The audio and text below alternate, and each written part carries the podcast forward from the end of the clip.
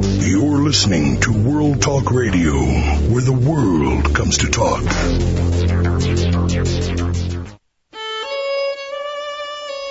is Jerry Prokopowicz with Civil War Talk Radio. When you think of the Civil War veteran, you think of GAR parades, UCV encampments, old men missing an arm or a leg, embracing at a battlefield reunion. When you think of a Vietnam veteran, many picture homeless, VA hospitals, post-traumatic stress disorder. Our guest today, Eric Dean, will tell us that the two may have more in common than we think. He's the author of Shook Over Hell, Post-Traumatic Stress, Vietnam, and the Civil War. And this is Civil War Talk Radio.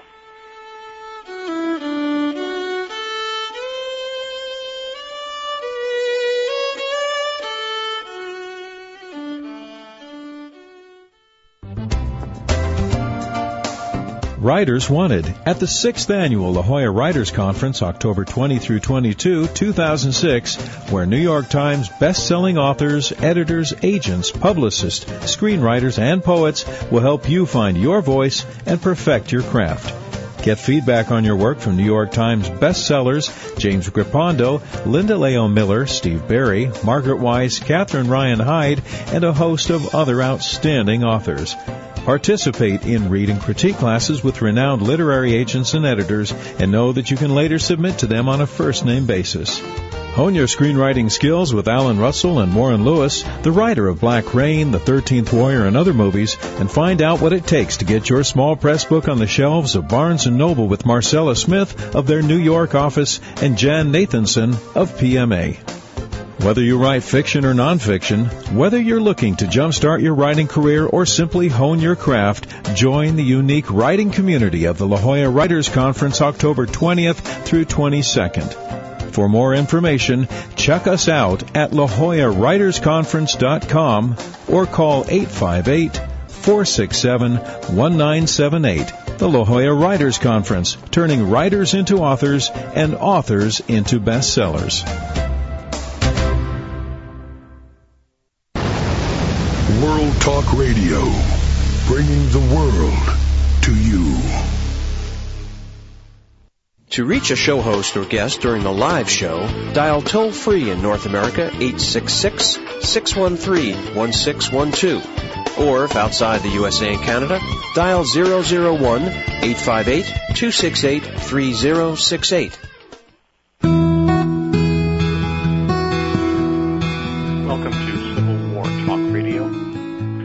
Jerry Prokopowicz coming to you from Greenville, North Carolina, and the campus of East Carolina University. But giving our daily legal disclaimer, speaking only on behalf of myself. My guest speaks on his behalf. None of us represent the university in any way. Although I will share with listeners the uh, personal good news that I'm a step closer to representing the university permanently as the department tenure committee voted this past week to uh, admit me into their, their exalted ranks to move one step further on the tenure ladder. Uh, it still must go to the dean, to the provost, to the chancellor, to the grand wazir, and so on until eventually everybody has signed this letter. But the first step, I'm told, is the uh, the biggest, and I'm, I'm just happy to share with you all that, that I'm getting there. Indeed, I need never do, once this is final, another lick of work the rest of my life. But uh, uh, as as you know, most people in academia don't actually take advantage of that. We we work all the harder for being free of the burdens of uh, of ordinary bureaucratic uh, oversight. So, uh, with that uh, taken care of, I'd like to move on today to our guest, Eric T. Dean Jr., author of Shook Over Hell, uh, Vietnam, or Post Traumatic Stress, Vietnam and the Civil War. Eric, are you with us here? Uh, I'm here. Great. Glad you are here. Eric, this promises to be the best show ever on Civil War Talk Radio, and the reason is because I am the worst prepared I have ever been for a show. I just realized an hour before airtime that I had failed uh, to send the note I send to every guest with all the information of where to call and what to do. And uh, I was never more relieved than to hear the engineer say your guest is on line one. uh, than I was a few minutes ago. Thank you for being with us today, even though I didn't get you the information in a timely way. Oh, I programmed it into my BlackBerry, so there was no way I was going to forget. Well, that's that's the way it's done in the modern world. I was using a quill pen. Didn't get done. The other thing, and I'll say it up front and apologize to you, is this is the first time I've done a show with a guest with a book whose book I have not actually read. Ah. And I apologize for that. I went to the university library to get it this week and read it, and to their shame, they didn't have a copy. So I went to the local public library, same thing. And I ended up reading your article in North and South magazine, which touches on the topic. Ah. I, I, I hope I can uh, get enough questions out of that, uh, but I will be uh, learning much more, uh, learning along with our listeners who haven't had a chance to read it yet, and I'm looking forward to reading it when uh, when, when I get the library to get one over here on interlibrary loan. Ah, great. Sounds good. So, uh, but let me start with some background questions. What, um, as I ask uh, everyone on the show, what got you interested in the Civil War in the first place? Uh, well, I was a history major as an undergraduate at Swarthmore College, um, but after um, after getting my BA, I went off to the Peace Corps for three years to South Korea and worked in uh, public health there. Came back, went to law school for three years at Indiana University at Bloomington, and then went pr- and practiced law. So I'd pretty much set aside my uh, training in history but once I was practicing law, I practiced as um, a small town lawyer in Crawfordsville. I was in Crawfordsville, Indiana, which is essentially where I grew up. My father taught religion and philosophy at Wabash College in Crawfordsville. So I went back to my hometown and uh, set up my own practice as a, sol- a solo.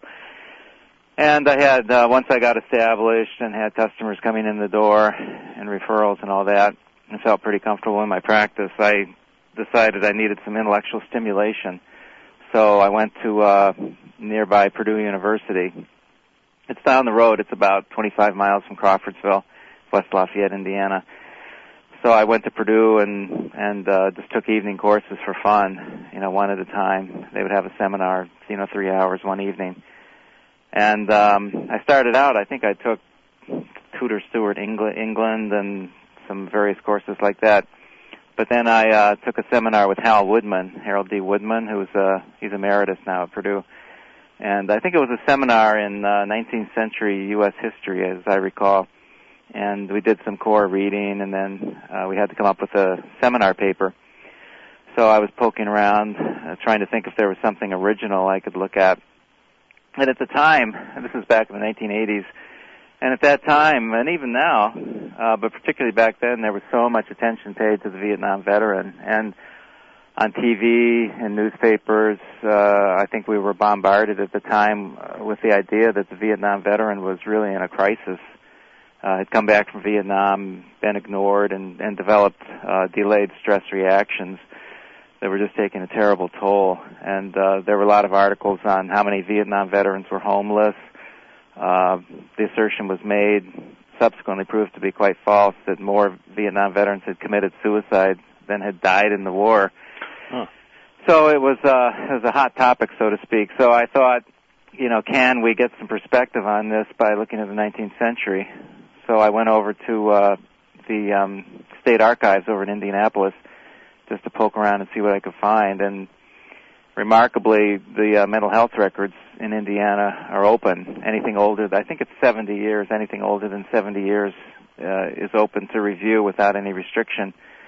So I started poking around to see what I could find on Civil War era, and remarkably, I came up with uh, just off the bat uh, came up with um, case histories of soldiers during the war and veterans after the war who were admitted to the the they called it the insane asylum at that time uh, in crisis.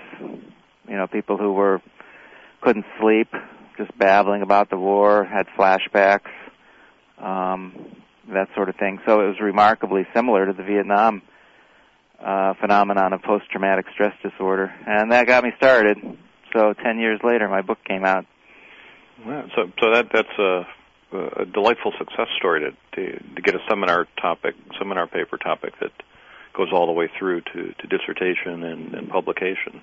Yeah, it's so unusual. Um, I, I think just because these uh, these records have never really been looked at. Uh, when I went over to the state archives, I looked through their index to see what mental health records were available, and they had the admissions ledgers, you know, from the Indiana Hospital for the Insane. I think they were just up on top of some cabinet, you know, collecting dust, and nobody had really bothered to look at them. Not that there's a lot in there. You know, back in the 19th century, record keeping was a little spotty, uh, particularly in the Civil War era. Well, it isn't until about 1890s through 1910 that you get modern record keeping. So there wasn't much there, but it was a start. It was very intriguing. Wow. So you did that. So, so you were, as you started this project, and you were doing this as, as something involving night school. You were still working full time, Mm-hmm. uh, practicing law. I, I, we're going to talk mostly about the, uh, your work, but I'm a little curious about that. Um, I myself went to law school and practiced for a few years before deciding to go back and get a graduate degree in history. Mhm. And I'm curious to know how you feel your your legal training and your historical training uh, interact, uh, how one helps the other or, or hinders the other. Oh, I think um, I think a law degree um, helps one analyze just about any any field of study.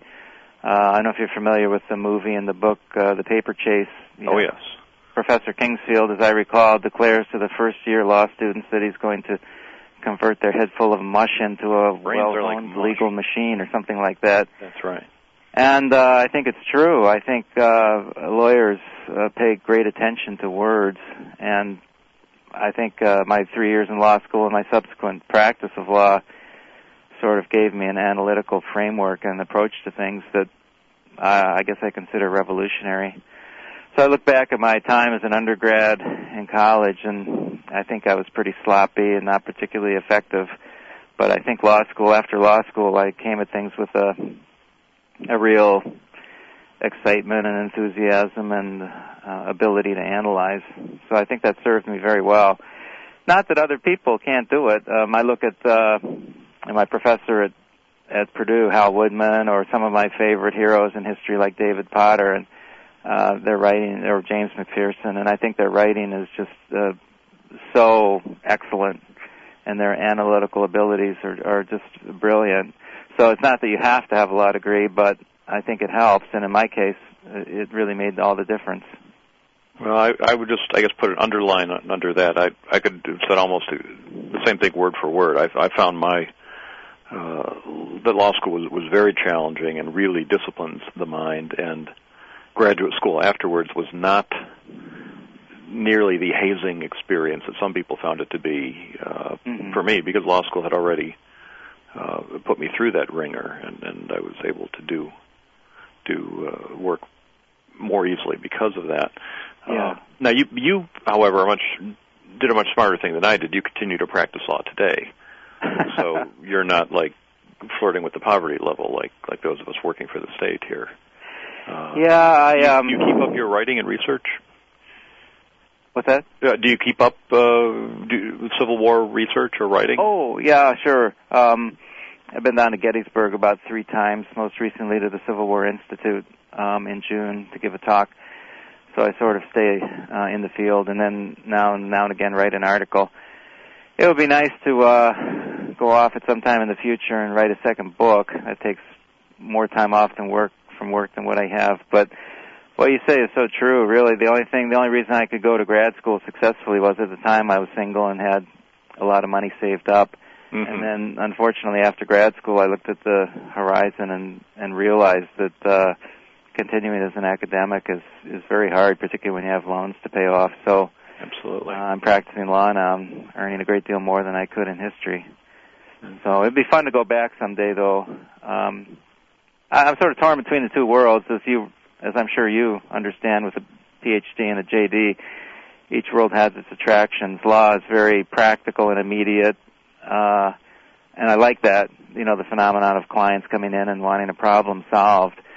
Um, compared to that, history is much more sort of theoretical and sort of detached. But that world is nice too. I mean, it's it's a world of ideals and and pure ideas, which is very rewarding. Although the pace is very slow compared to law. It, it is, uh, with the exception of teaching, which, which does give you some of that immediate feedback when you Mm-hmm. have a discussion with uh, some, you know, a bright student who's interested in what you're doing, or better still, with a, a dull student who you get some glimmer in their eyes after they've they've, they've taken a class from you. That's a, a, a nice short-term reward.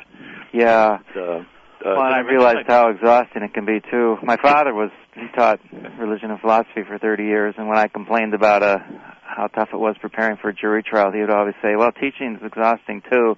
Oh yeah. I, I never quite believed him until I did it myself, and you walk out of class after, and you feel like you're drenched with sweat, like you've just been uh, delivering a performance. You know. It's it is a form of performance, absolutely. uh, but but it, it is one of the the recompenses of the academic life. And did I mention uh, the tenure committee vote today? I think I did. Yeah, Um, congratulations. Thank you very much. I'm, I'm just uh, sort of giddy here. Uh, it's, Oh yeah. it's a great relief after I, I. My wife pointed out I left the law firm 20 years ago this year. Uh, Wow. Seven years or so in grad school, nine years at a museum, uh, four years here. It, if that adds up to the right amount of numbers. So uh, it's been a long road from the time I first got into uh, uh, return to academia and, and to actually get to this level is is a great relief. But Yeah, uh, great. Uh, let's talk about uh, you. What do you think of my tenure now? Uh, sorry, just kidding. Um, well, I always congratulate anyone who reaches that uh, milestone because it's so hard. It, it it is uh, it is a milestone, I will say. Yeah. Well, but I, I do want to get back to the uh, the veterans, which is what we're here to to discuss. So you had this experience of finding these these mental health records in Indiana, just sitting out there, and in one sense, I'm not surprised. I, I I did spend nine years in Indiana in Fort Wayne, and the idea that the state would just leave the mental health records out for anyone to look at, given the uh, I'm not sure what the adjective that I want for the state government, but it doesn't surprise me that there would be that uh, uh, that, that sort of random accidental accessibility. The, the the state flags, for example, I'm sure you know the story of the the regimental flags of the Indiana regiments. oh, they let them deteriorate and then have They were to, in the basement, exactly. yeah, Uh, now, fortunately, I, g- I gather they're being restored. yeah. Oh, back then the archives was uh, it wasn't very professional. I think not only were these books just sitting on the top of a shelf, but I, I think they periodically just threw out so much material without really having a a professional evaluate it. So you wonder what they could have kept and didn't. Well, we're going to take a short break, and when we come back, we'll talk uh, more specifically about what you found in these sources, what other sources you looked at, and and see if we can draw some comparisons between the, uh, the the eras of Civil War and Vietnam. We'll be back in just a minute with our guest, Eric Dean, on Civil War Talk Radio.